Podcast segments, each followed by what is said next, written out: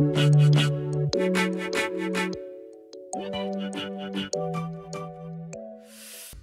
ัสดีค่ะกลับมาเจอกับอิงอีกครั้งนะคะที่นี่ Better Story Podcast นะคะจะช้าไปไหมถ้าจะบอกว่าสวัสดีปีใหม่ค่ะสวัสดีปีใหม่นะคะปี2022นะคะกับคุณผู้ฟังที่น่ารักของ Better Story Podcast ทุกคนเลยนะคะอิงน่าจะมาไม่ช้าไปเนาะนะถือว่ายังอยู่ในช่วง2อาทิตย์แรกแหละก็ยังได้นะคะก็รวบวันเด็กไปด้วยเลยนะคะก็ยังไงก็ในปีใหม่นี้นะคะขอให้คุณผู้ฟังทุกคนนะคะมีความสุขแล้วก็อิงนะคะจะพยายามขยันทำพอดแคสต์นะคะมารีวิวหนังสือแล้วก็เล่าเรื่องต่างๆที่น่าสนุกสนานนะคะเรื่องราวดีๆกับ Better Story Podcast นะคะยังไงก็ฝากติดตามนะคะอิงก็จะยังอยู่ด้วยกันเหมือนเดิมนี่แหละค่ะนะแล้วก็สำหรับใน Browse Book ในวันนี้นะคะก็เนื่องจากเป็น EP แรกของต้นปี2022นะคะอิงก็เลยจะมาสรุปค่ะสรุปผลงาน Reading Challenge นะคะของอิงในปีที่แล้วนะคะปี2021นั่นเองค่ะเรามาดูกันค่ะว่าอิงได้ทำสำเร็จไหมและอ่านอะไรไปบ้างค่ะสำหรับ Reading Challenge ของอิงนะคะในปี2021นะคะขอบอกว่าบ้งนะคะเพราะว่าอิงเนี่ยได้ตั้งเป้าเนาะการอ่านหนังสือไว้ทั้งหมด25เล่มต่อปีค่ะแต่ว่าผลงานที่แท้จริงนะคะทำไปได้เพียงแค่19เล่มต่อปีเท่านั้นเองนะคะจริงๆอ่ะแอบน้อยนะแอบเซ็งเพราะว่าคือเนื่องจากว่าปีก่อนนะคะในปี2020เนี่ยอิงได้ตั้ง Reading Challenge ไว้20เล่มต่อปีนะคะแล้วก็ปรากฏว่าทำไปได้20เล่มพอดีเลยนะทีเนี้ยพอปี2021อิงก็เลยเพิ่มค่ะจาก20เนี่ยเป็น25แต่ปรากฏว่าผลงานเนี่ยได้แค่19เนาะถือว่าน้อยกว่าปี2020ที่ตั้งไว้20เล่มอีกนะแต่ก็ไม่เป็นไรค่ะคืออิงมาค้นพบว่าการที่อิงอ่านหนังสือได้ไม่ achieve goal นะคะไม่ได้ถึง25เล่มเนี่ยอาจจะเป็นเพราะว่าในปีนี้อิงอาจจะมีเวลาอ่านหนังสือเยอะขึ้นก็จริงค่ะแต่ว่าหนังสือที่เลือกมาอ่านนะคะบางเล่มเนี่ยครึ่งกลางๆอยู่เยอะมากนะคะอย่างเช่นมีหลายๆเล่มที่อิงได้เปิดอ่านไปสักประมาณ 20-30% แล้ววางแล้วก็ไปอ่านเล่มอื่นต่อเป็นแบบนี้ค่ะมีหนังสือที่แบบเจอกันแค่ครึ่งทางเนี่ยค่อนข้างเยอะก็เลยคิดว่าน่าจะเป็นส่วนหนึ่งที่ทำให้เรคคอร์ดของเราเนี่ยมันไม่ complete เนาะเพราะว่าหนังสือมันยังอ่านไม่ครบไงแต่ว่าอย่างไรก็ดีนะคะปีนี้อิงก็จะพยายามอ่านหนังสือให้ได้เยอะขึ้นแล้วก็ตั้งเป้าใหม่นะคะปรากฏว่านะคะผลของปี2021นะคะสรุปได้ว่าบ้งค่ะ ส่วน Reading Challenge นะคะของปี2021เนี่ยเดี๋ยวอิงจะสรุปให้ฟังเนาะว่าหนังสือที่อิงอ่านไปนะคะทั้งหมดมีอะไรบ้างนะคะซึ่งก็ส่วนใหญ่แล้วนะคะได้กลายมาเป็นพอดแคสต์ของเราเช่นกันนะคะใน Browse Book ต่างๆเนาะไปดูกันนะคะเล่มแรกของปีนะคะในปี2021ที่อิงอ่านนะคะเล่มแรกคือ Put the Right Man on the Right Job ค่ะเป็นคนที่ใช่ในงานที่ชอบนะคะงานจากคุณอมสิริวีรกุลนะคะเล่มนี้เนี่ยเป็นหนังสือที่พูดถึงเกี่ยวกับพนักงานประจำนะคะคนที่ทำงานประจำส่วนใหญ่เนาะแล้วก็พูดถึงเรื่องราวของพนักงานประจำที่อยากจะเลือกงานที่ใช่เลือกงานที่ชอบนะคะแล้วก็อยากจะให้คนที่เป็นหัวหน้างานเนี่ยเลือกคนที่ใช่มาทำงานที่เขาชอบเหมือนกันนะคะประมาณนี้เนาะก็พูดถึงเรื่องของแนวคิดแล้วก็ไอเดียของการทำงานในรูปแบบของการทำงานประจำนั่นเองนะคะแล้วก็คุณอมสิริวีรกุลนะคะที่เป็นนักเขียนเล่มนี้นะคะก็เป็นหนึ่งในโฮสต์นะคะที่อยู่คู่กันกับรายการ The Money Coach นะคะ The Money Case by The Money Coach จากโค้ชหนุ่มจักรพงษ์เมธพันธ์นะคะก็คุณอมสิริก็เป็นโคโฮสต์อยู่ด้วยนะคะก็ใครที่สนใจเรื่องราวของการเงินการลงทุนนะคะก็สามารถติดตามคุณอมสิรินะคะผู้ที่เขียนหนังสือเล่มนี้ได้ที่พอดแคสต์นะคะ The Money Case by The Money Coach นั่นเองค่ะเล่มต่อไปนะคะเล่มนี้เป็นนิทานค่ะเป็นนิทานภาพที่อิงก็ค่อนข้างที่จะตามหาแล้วก็อยากรู้อยากเห็นนะคะเพราะว่าได้กิตติศัพท์มาจากผู้แปลนะคะก็คือคุณวรรณสิงห์ประเสริฐกุลนะคะว่าเคยแปลเล่มนี้ไว้นานมากแล้วนะคะเป็นนิยายที่จริงๆแล้วเป็นไตรภาคเนาะแต่ว่าอิงเพิ่งหาได้เล่มเดียวนะคะก็คือเล่มแรกของไตรภาคนี้เจ้าชายเดียวดายในอาณาจักรล่องหนนะคะ The Invisible Kingdom นั่นเองค่ะก็เป็นเรื่องราวของเจ้าชายนะคะที่ถูกเลี้ยงอยู่ในวังนะคะแล้วก็กำลังจะเติบโตมาปกครองอาณาจักรนะคะแล้วก็ได้เรียนรู้อะไรต่างๆมากมายนะคะพอเล่มนี้จบอะแล้วทำให้อิงเนี่ยไปค้นหาต่อไปอิงรู้สึกว่าเอ๊ะมันเหมือนเรื่องยังไม่จบดีนะคะก็เลยค้นพบว่าเป็นหนังสือนิทานภาพนะคะไตรภาคก็หวังว่าจะได้อ่านเล่มอื่น ของเซตนี้ต่อไปนะคะเดี๋ยวขอตามหาเพราะว่าคือตอนที่อิงซื้อเล่มนี้มานะคะเป็นหนังสือมือสองเรียบร้อยแล้วนะคะแต่หลังจากที่ซื้อมือสองมาได้2เดือนนั้นอยู่ดีๆก็พิมพ์ใหม่ค่ะเสียใจมากเลยนะคะที่ไม่ได้ครอบครองมือหนึ่งนะคะแต่ก็ไม่เป็นไรนะคะเดี๋ยวรอต่อไปค่ะว่าเล่ม2เล่ม3จะตามมาเมื่อไหร่กับเล่มนี้นะคะเจ้าชายเดียวดายในอาณาจักรล่องหนค่ะเล่มต่อไปนะคะเล่มนี้เป็นนิยายวรรณกรรมเยาวชนนะคะเป็นนิยายที่อิงไม่ค่อยคุ้นชื่อเลยนะคะถือว่าใหม่มากสำหรับอิงนะคะวันที่ไปเดินงานหนังสือแล้วเจอเนี่ยนะคะก็รู้สึกว่าชื่อแปลกดีแล้วก็เรื่องราวน่าจะมีความน่าสนใจมากนะคะเล่มนี้ชื่อว่าเด็กชายนกและช่างต่อโลงค่ะผลงานจากมาทิลดาวูดส์ค่ะเป็นวรรณกรรมเยาวชนนะคะที่เล่าถึงเรื่องราวของหมู่บ้านหนึ่งนะคะที่มีการเปลี่ยนแปลงผู้ควบคุมหมู่บ้านเนาะแล้วก็มีการนำศพนะคะมาให้ช่างต่อโลงเนี่ยค่ะเป็นคนประกอบโลงให้อะไรแบบนี้นะแล้วก็ทั้งหมดนะคะก็ไม่อยากจะอาศัยอยู่ในเมืองนี้ต่อก็เลยผจญภัยไปข้างนอกนะคะเพื่อจะไปตามหาดินแดนที่ตัวเองเนี่ยปรารถนาที่จะอยู่ต่อค่ะเป็นเรื่องราวของการผจญภัยที่ครึ่งแรกนะคะอาจจะฟังดูเป็นเรื่องสืบสวนนิดนึงแต่ว่าครึ่งหลังนะคะก็ค่อนข้างไปทางแฟนตาซีและน่าสนใจมากค่ะใครที่ชอบอ่านนิยายหรือว่าวรรณกรรมเยาวชนแนวคล้ายๆกับพวกหนังสืออ่านนอกเวลาอย่างเช่น The Secret Garden Charlotte's Web น่าจะชอบเล่มนี้นะคะเด็กชายนกและช่างต่อโลงค่ะเล่มต่อไปนะคะเล่มนี้เป็นนิยายนะคะเซตเสืออินเดียนะคะที่ทำให้ยิ่งสนใจมากเลยคือหน้าปกเนี่ยชื่อเรื่องก็น่าสนใจแล้วพอพลิกดูปกหลังนะคะเขาอธิบายว่าเป็นนิยายแฟนตาซีนะคะที่เสือเนี่ยแปลงร่างเป็นคนได้ ฟังแล้วแบบอังกอร์นะคะก็เลยสนใจนะคะอิงก็เลยหามาอ่านแล้วพบว่าเขาไม่ใช่เสือธรรมดานะคะเป็นเสือนักเวทนะคะของอินเดียด้วยนะคะกับเล่มนี้เลยนะคะเล่มแรกในเซตนะคะพรายพรรณดรนะคะงานจากคุณชยาพิมพ์ค่ะแล้วก็อีกเล่มนึงที่อิงอ่านติดกันมากับพรายพรรณดรนะคะเป็นซีรีส์เดียวกันนี่แหละนะคะก็คือเรื่องที่มีชื่อว่าพยัคฆบทนะคะคือทั้งสองเรื่องนี้นะคะก็จะเล่าถึงเรื่องราวของป่าลึกลับของอินเดียนะคะที่ชื่อว่าป่าสุนดาบันเนาะที่มีความเชื่อเรื่องของเสือนะคะที่บำเพ็ญพรตเนาะจนบรรลุพลังพิเศษนะคะได้มีพลังพิเศษสามารถกลายร่างเป็นคนได้นะคะนิยาย2เล่มนี้นะคะก็ต่อยอดความเชื่อนั้นนะคะว่าตัวละครที่เป็นเสือที่แปลงร่างเป็นคนได้ทั้ง2ตัวสัก2เรื่องนี้นะคะเป็นลูกหลานของดักคินรายนะคะผู้ที่เราเชื่อกันว่าเป็นบรรพบุรุษนะคะของวิญญาณเสือที่ทรงพลังนั่นเองนะคะก็สำหรับพรายพรรณดรและพยัคฆบทนะคะอิงก็ได้รีวิวไว้ใน Browse Book นะคะตอนก่อนๆก็สามารถไปย้อนฟังได้นะคะแล้วก็สำหรับ2เล่มนี้นะคะอิงก็ได้ไปหาข้อมูลค้นคว้าเพิ่มเติมเกี่ยวกับเรื่องราวของป่าสุนดาบันด้วยนะคะก็หาฟังพอดแคสต์สรุปเรื่องราวของป่าสุนดาบันได้นะคะในพอดแคสต์ปารัมปราของอิงเองนะคะลองไปหากันดูนะคะเล่มต่อไปนะคะเล่มนี้ให้กลิ่นอายความเป็นญี่ปุ่นมากเลยนะคะจะว่าเป็นนิยายก็ไม่เชิงนะคะเป็นไดอารี่ก็ไม่ใช่ซะทีเดียวนะคะผสมปนกันไปกับหนังสือที่มีชื่อว่าดื่มเหล้าเคล้าชาตรีกับแวมไพร์ในคาบุกิโจค่ะคือ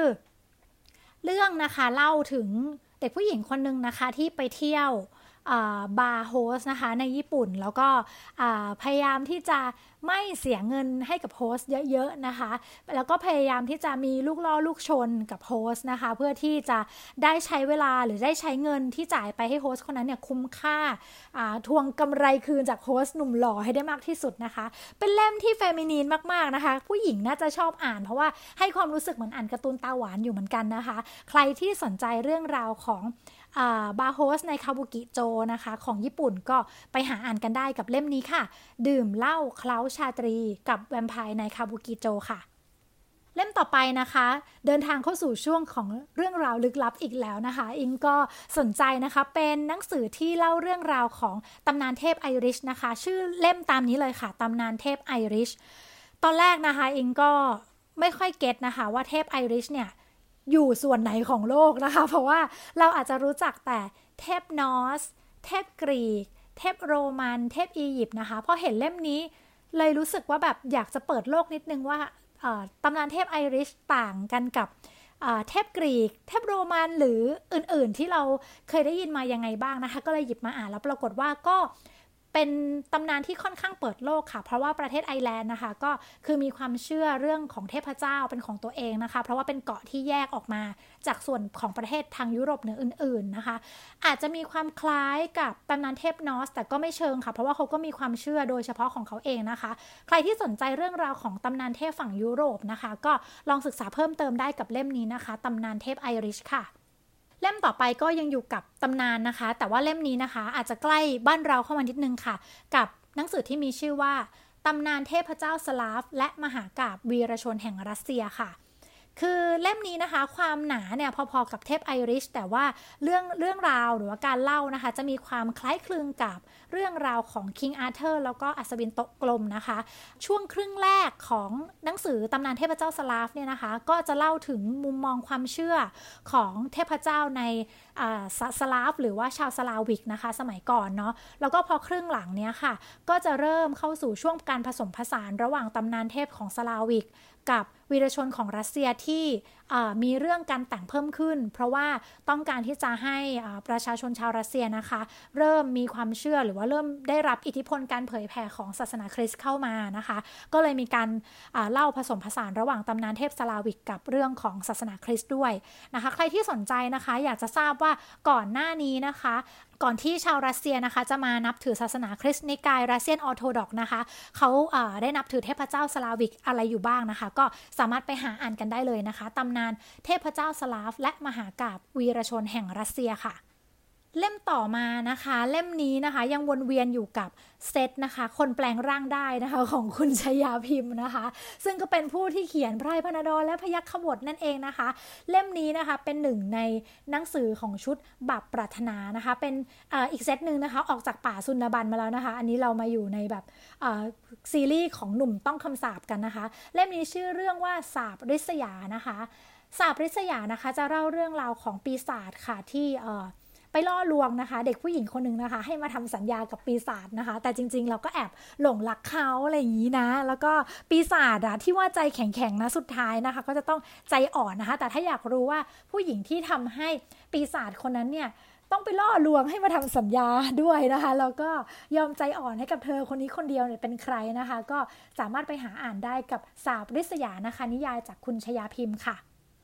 เล่มถัดไปนะคะขอบอกว่าเล่มนี้นะคะเป็นหนึ่งใน The Best นะคะที่อิงดีใจมากที่อิงได้อ่านในปี2021นะคะเหมือนกับเป็นไทมิ่งเป็นช่วงเวลาที่ดีที่ถูกต้องมากเลยนะคะกับนิยายเรื่องไวสนวีนะคะจริงๆเนี่ยค่อนไปทางนิยายแต่ว่าเรื่องราวนะคะก็จะมีความอิงกับเรื่องของความเชื่อทางจิตวิญญาณเยอะมากนะคะเป็นผลงานนะคะจากนามปากกาธรรมยันตีนะคะของคุณหญิงวิมลสิริไพบูลย์นั่นเองค่ะแล้วก็ที่อิงบอกว่าอิงดีใจที่ได้อ่านเล่มนี้นะคะเพราะว่าอิงอ่านเล่มนี้แล้วก็ได้รับข้อมูลนะคะเรื่องราวเกี่ยวกับจิตวิญญาณเนี่ยก่อนที่จะได้ทราบว่าคุณธมยันตีเนี่ยหลังจากที่อิงได้อ่านเล่มนี้ไม่นานอิงก็ได้ทราบว่าคุณธมยันตีเนี่ยเสียชีวิตลงในปี2021นะคะสิ่งที่คล้ายกันนะคะหรือว่าเชื่อมโยงกันนะคะกับเรื่องราวการจากไปของคุณธมยันตีกับนิยายไวสนวีนะคะก็คือว่าในหนังสือค่ะเล่าว่าตัวละครนางเอกเนี่ยนะคะเป็นพระแม่ไวสนวีกลับชาติมาเกิดนะคะแล้วก็ค่อยๆเรียนรู้ใช่ไหมคะตัวละครก็ค่อยๆเรียนรู้ได้ศึกษาค้นคว้าทางพุทธนะคะที่นำพาไปสู่การความเชื่อเรื่องการบูชาองค์เทพทางฝั่งฮินดูนะคะเพิ่มเติมด้วยแล้วก็ในเรื่องได้มีการเล่าว่าก่อนที่ตัวละครเนี่ยจะสิ้นลมหายใจในฐานะมนุษย์เพื่อกลับไปอยู่กับองค์เทพนะคะก็ได้นั่งสมาธิแล้วก็ได้จากไปในท่านั่งสมาธิเลยนะคะซึ่งก็คล้ายกับเรื่องของคุณธมยันตีที่ได้มีคนเล่าว่าก่อนที่จะจากไปนะคะได้ประกอบพิธีคเนศจตุรถีอยู่ใช่ไหมคะแล้วก็นั่งสมาธิแล้วก็หมดลมหายใจไปนะคะอิงก็รู้สึกว่าอ๋อมันเชื่อมโยงกันจังเลยแล้วแบบเราอาจจะได้อ่านในไทมิ่งที่แบบถูกต้องอะไรแบบนี้ค่ะก็เลยรู้สึกว่าค่อนข้างประทับใจเล่มนี้ไม่รู้เหมือนกันว่าอาจจะมีอะไรมาโดนใจให้อิงอ่านเล่มนี้ก่อนที่จะได้รับข้อความหรือว่ารับทราบข่าวร้ายนี้นะคะ ที่เรียกว่าเป็นข่าวร้ายเพราะว่าอิงเสียดายนะคะฝีมือการเขียนงานดีๆของคุณโฮมยันตีมากเลยนะคะใครที่สนใจนะคะเล่มนี้เป็น1ใน4เล่มที่เล่าเรื่องราวของจิตวิญญาณนะคะก็ไปหาอ่านกันได้นะคะงานจากคุณโฮมยันตีค่ะไวสนะวีค่ะเล่มต่อไปนะคะเล่มนี้ฮิตมากนะคะโฆษณากันจังนะคะต้องโดนนะคะ The Why Cafe ค่ะคาเฟ่สำหรับคนหลงทางค่ะเล่มนี้เป็นหนังสือนิยายกึ่ง how to หรือ how to กึ่งนิยายก็ไม่รู้นะก็คือเล่าเรื่องราวของการค้นพบการค้นหาตัวเองนะคะก็ตามชื่อหนังสือเลยนะคะเป็นคาเฟ่แห่งหนึ่งที่เหมาะกับคนที่หลงทางค่ะเพื่อที่จะเข้ามาค้นหาตัวตนแล้วก็ค้นหาเส้นทางที่เราจะมุ่งต่อไปในอนาคตนะคะเป็นหนังสือแปลที่เล่มไม่ได้หนาเท่าไหร่นะคะใครที่รู้สึก lost นะคะรู้สึกหลงทางอยู่นะคะได้อ่านเล่มนี้อาจจะทำให้ได้มีเวลาทบทวนหรือว่าได้มีเวลาคิดหรืออยู่กับตัวเองมากขึ้นนะคะก็ใครสนใจนะคะสามารถหาอ่านได้นะคะเล่มนี้เป็นหนังสือใหม่เลยค่ะ The Why Cafe ค่ะคาเฟ่สำหรับคนหลงทางค่ะเล่มต่อไปนะคะชื่อว่า Life ค่ะวิธีใช้ชีวิตที่มนุษย์ไม่รู้เล่มนี้นะคะเป็นหนังสือกึ่งสารคดีกึ่งการ์ตูนนะคะเพราะว่ามีภาพวาดด้วยเนาะก็ในหนังสือนะคะจะเล่านะคะเรื่องราวของการใช้ชีวิตในแบบของสัตว์ชนิดต่างๆค่ะที่มนุษย์อาจจะไม่รู้หรือไม่เข้าใจนะคะหรือว่าบางอย่างนะคะความเป็นมนุษย์เนี่ยครอบเรามากเกินไปนะคะทำให้เราเนี่ยอาจจะสูญเสียข้อดีบางอย่างที่สัตว์นะคะก็ทำโดยที่เราอะรู้สึกอิจฉาสัตว์ชนิดเหล่านั้นได้ซ้ำไปนะคะหรือบางทีนะคะเราก็คิดว่าสัตว์ตัวนี้คงไม่ทำแบบนี้หรอกแต่จริงๆเราก็ไม่ใช่เลยนะคะก็ใครที่สนใจเรื่องราวสารคดีของสัตว์น่ารักนะคะแล้วก็เป็นภาพวาดการ์ตูนที่ค่อนข้างสนุกด้วยนะคะก็สามารถไปหาเล่มนี้อ่านกันได้นะคะชื่อเล่มว่า Life นะคะวิธีใช้ชีวิตที่มนุษย์ไม่รู้ค่ะเล่มต่อไปเป็นนิยายอีกแล้วนะคะผลงานจากคุณชยาพิมพ์คนดีคนเดิมปีนี้ปีเดียวอ่านของคุณชยาพิมพ์ไปหลายเล่มมากเลยนะคะเล่มนี้นะคะเป็นหนึ่งในเซตนะคะนิยายชุดบาปปรารถนาเช่นกันนะคะกับดวงใจเจ้าวายุนะคะอันนี้นะคะเป็นมนุษย์สิงโต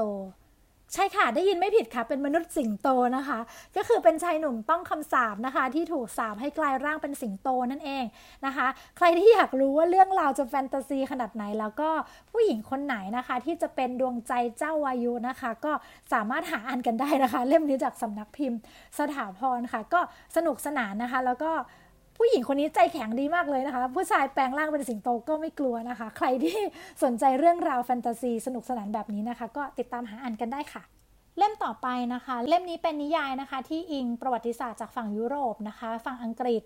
เป็นเรื่องราวของอินเดียนแดงค่ะผู้เขียนนะคะคุณโฮมยันตีคนเดิมแต่ว่ามาในนามปากกาโรสดาเลนนะคะเพราะว่าเป็นนิยายที่มีความอิงประวัติศาสตร์แล้วก็น่าจะค่อนไปทางลิเกฝรั่งนะคะอย่างที่เข้ากับนามปากกานั่นเองเล่มนี้ชื่อว่าเมฆขาวค่ะ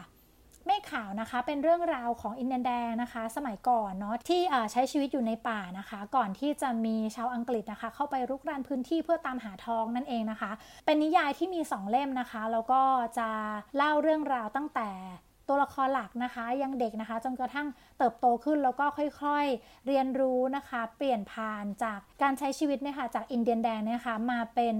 สุภาพบุรุษชาวตะวันตกอะไรแบบนี้เนาะก็ใครที่สนใจเรื่องราวของอินเดียนแดงนะคะในสมัยก่อนก็คุณโฮมยันตีคุณโรซาเลนนะคะเล่าไว้ได้ค่อนข้างดีแล้วก็อิงก็คิดว่าน้อยมากนะคะที่จะมีนิยายที่พูดถึงเรื่องราวของอินเดียนแดงนะคะในหัวเนี่ยตอนนี้คิดออกแต่โพคาฮอนทัสนะคะก็เลยรู้สึกว่าเล่มนี้เป็นเล่มอีกเล่มนึงนะคะที่เป็นนิยายที่ค่อนข้างเปิดโลกแล้วก็น่าสนใจค่ะใครที่ไม่เคยอ่านนะคะอยากแนะนำให้ลองค่ะเล่มนี้เมฆขาวค่ะจากนามปากกาโรสลาเลนค่ะเล่มต่อไปนะคะเล่มนี้นะคะเป็นอัตชีวประวัติขึ้นหิ้งอีกเล่มนึงนะคะที่อิงชื่นชอบนะคะแล้วก็ชื่นชมผู้เขียนมากนะคะที่มีความเสียสละสูงนะคะในการที่จะยอมนะคะเรียกว่ากรีดหัวใจตัวเองนะคะเล่าเรื่องทุกอย่างในชีวิตนะทั้งมุมที่ดีและมุมที่ไม่ดีมาให้เราได้ฟังกันนะคะเป็นหนังสือที่มีชื่อว่าปีแสงนะคะงานจากคุณดุจดาววัฒนประกรณ์นะคะก็คือโฮสต์ที่น่ารักของเรานะคะจาก Are You OK Podcast นั่นเองค่ะตอนแรกนะคะอิงคิดว่าปีแสงจะเป็นเรื่องราวของการเล่าเคสบำบัดที่พี่ดาวได้ไปเจอมาอาจจะเป็นเคสการบำบัดทางจิตเวชหรือว่าเป็นหนังสือที่พูดถึงเรื่องราวของการบำบัดจิตใจตัวเองแต่ว่าจริงๆแล้วไม่ใช่เลยค่ะปีแสงค่ะหมายถึงการเดินทางของคุณดุจดาวนั่นเองนะคะเพราะว่าคุณดุจดาวก็ได้กระเทาะเปลือกนะคะอย่างที่บอกกรีดหัวใจตัวเอง เอาเรื่องราวทั้งดีและไม่ดีของตัวเองมาเล่าเพื่อเป็นวิทยาทานเป็นประสบการณ์ให้คนอื่นได้ฟังนะคะถือว่าเป็นหนังสืออีกเล่มนึงที่มีประสบการณ์ที่ค่อนข้างล้ำค่ามากแล้วก็นับถือผู้เขียนที่ยอมเปิดใจนะคะเล่าเรื่องทั้งมุมดีและไม่ดีให้ผู้อ่านได้ฟังค่ะใครที่สนใจนะคะก็สามารถไปติดตามหาอ่านกันได้นะคะปีแสงค่ะงานจากพี่ดุจดาววัฒนประกรณ์ค่ะเล่มต่อไปนะคะเล่มนี้เป็นวรรณกรรมเยาวชนอีกเช่นกันเนาะจริงๆเนื้อหาในเล่มค่อนข้างเข้มข้นแต่ว่าพอเป็นวรรณกรรมเยาวชนมันก็เลยกลายเป็นมุมมองเหมือนจะเบาๆลงนิดนึงนะคะแต่ว่าจริงๆเนื้อหาค่อนข้างหนักเล่มนี้คือเด็กชายในชุดนอนลายทางค่ะงานจากจอห์นบอยนะคะเป็นวรรณกรรมเยาวชนที่ถูกนำไปทำเป็นซีรีส์นะคะทำเป็นหนังเนาะอยู่ใน Netflix ด้วยนะคะแล้วก็เรื่องราวเนี่ยเล่าถึงเด็กผู้ชาย2คนนะคะที่เป็นเพื่อนกันโดยที่มีรั้วบ้านกั้นนะคะโดยที่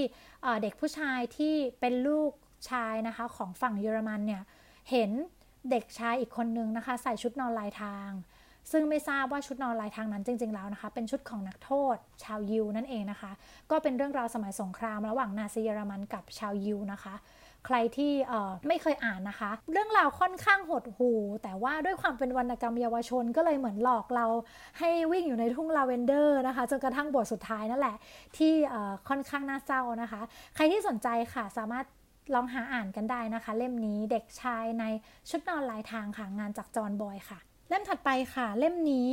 ชื่อหนังสือว่า10ตำนานสถานโลกนะคะผู้เขียนคือดร.บัญชาธนบุญสมบัติค่ะเป็นการรวบรวมนะคะตำนานดังๆเนาะ10ตำนานในโลกนะคะมาเล่าสรุปให้กันฟังด้วยกันนะคะอย่างตำนานที่หาอ่านยากๆหรือเข้าใจยากๆอย่างเช่นกิลกาเมชอย่างเงี้ยค่ะก็มีอยู่นะคะแล้วก็มีเรื่องตำนานอื่นๆมากมายหลากหลายเลยนะคะใครที่สนใจนะคะหนังสือเล่าสนุกแล้วก็แต่ละเรื่องเนี่ยค่อนข้างกระชับฉับไวหนังสือไม่หนาด้วยค่ะใครสนใจเรื่องราวของตำนานต่างๆนะคะก็เล่มนี้เป็นอีกเล่มนึงที่ควรจะได้อ่านกันนะคะ10ตำนานสถานโลกค่ะงานจากดร.บัญชาธนบุญสมบัติค่ะเล่มสุดท้ายของปี2021นะคะที่อิงนะคะเข็นจนจบนะคะเล่มนี้นะคะเป็นหนังสือที่หลายๆคนน่าจะเคยได้อ่านแล้วก็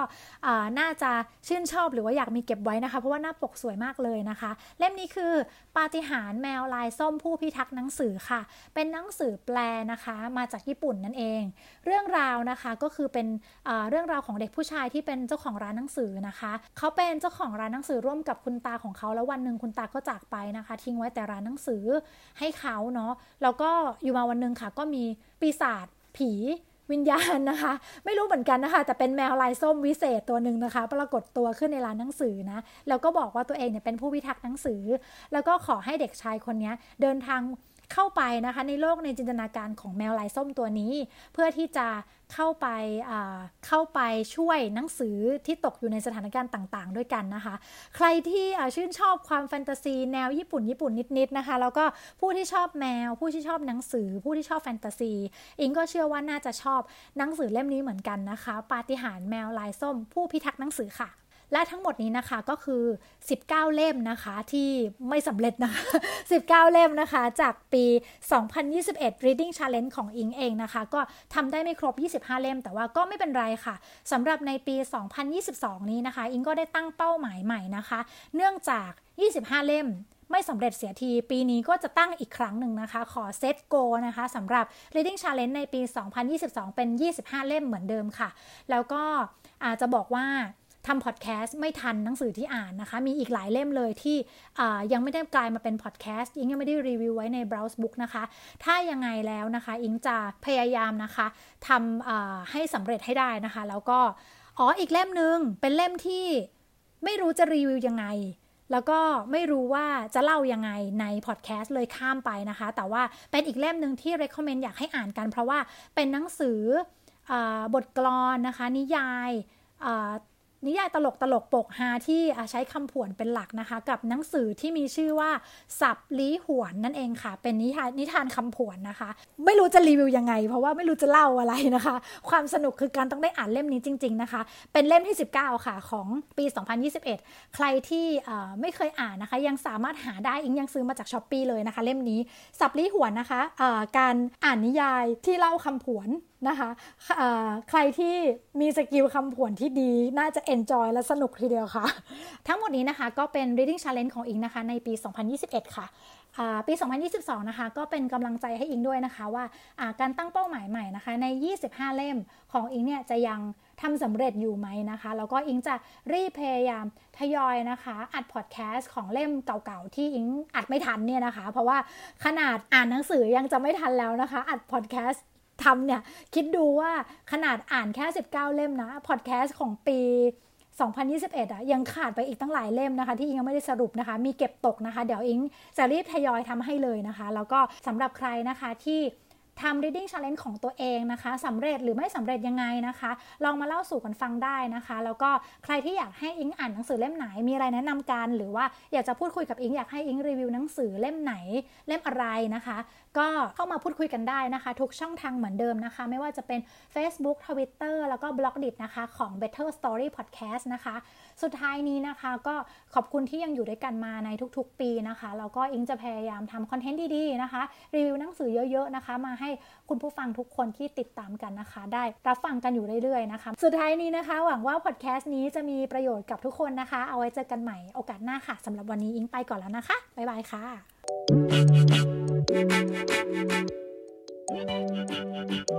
่ะ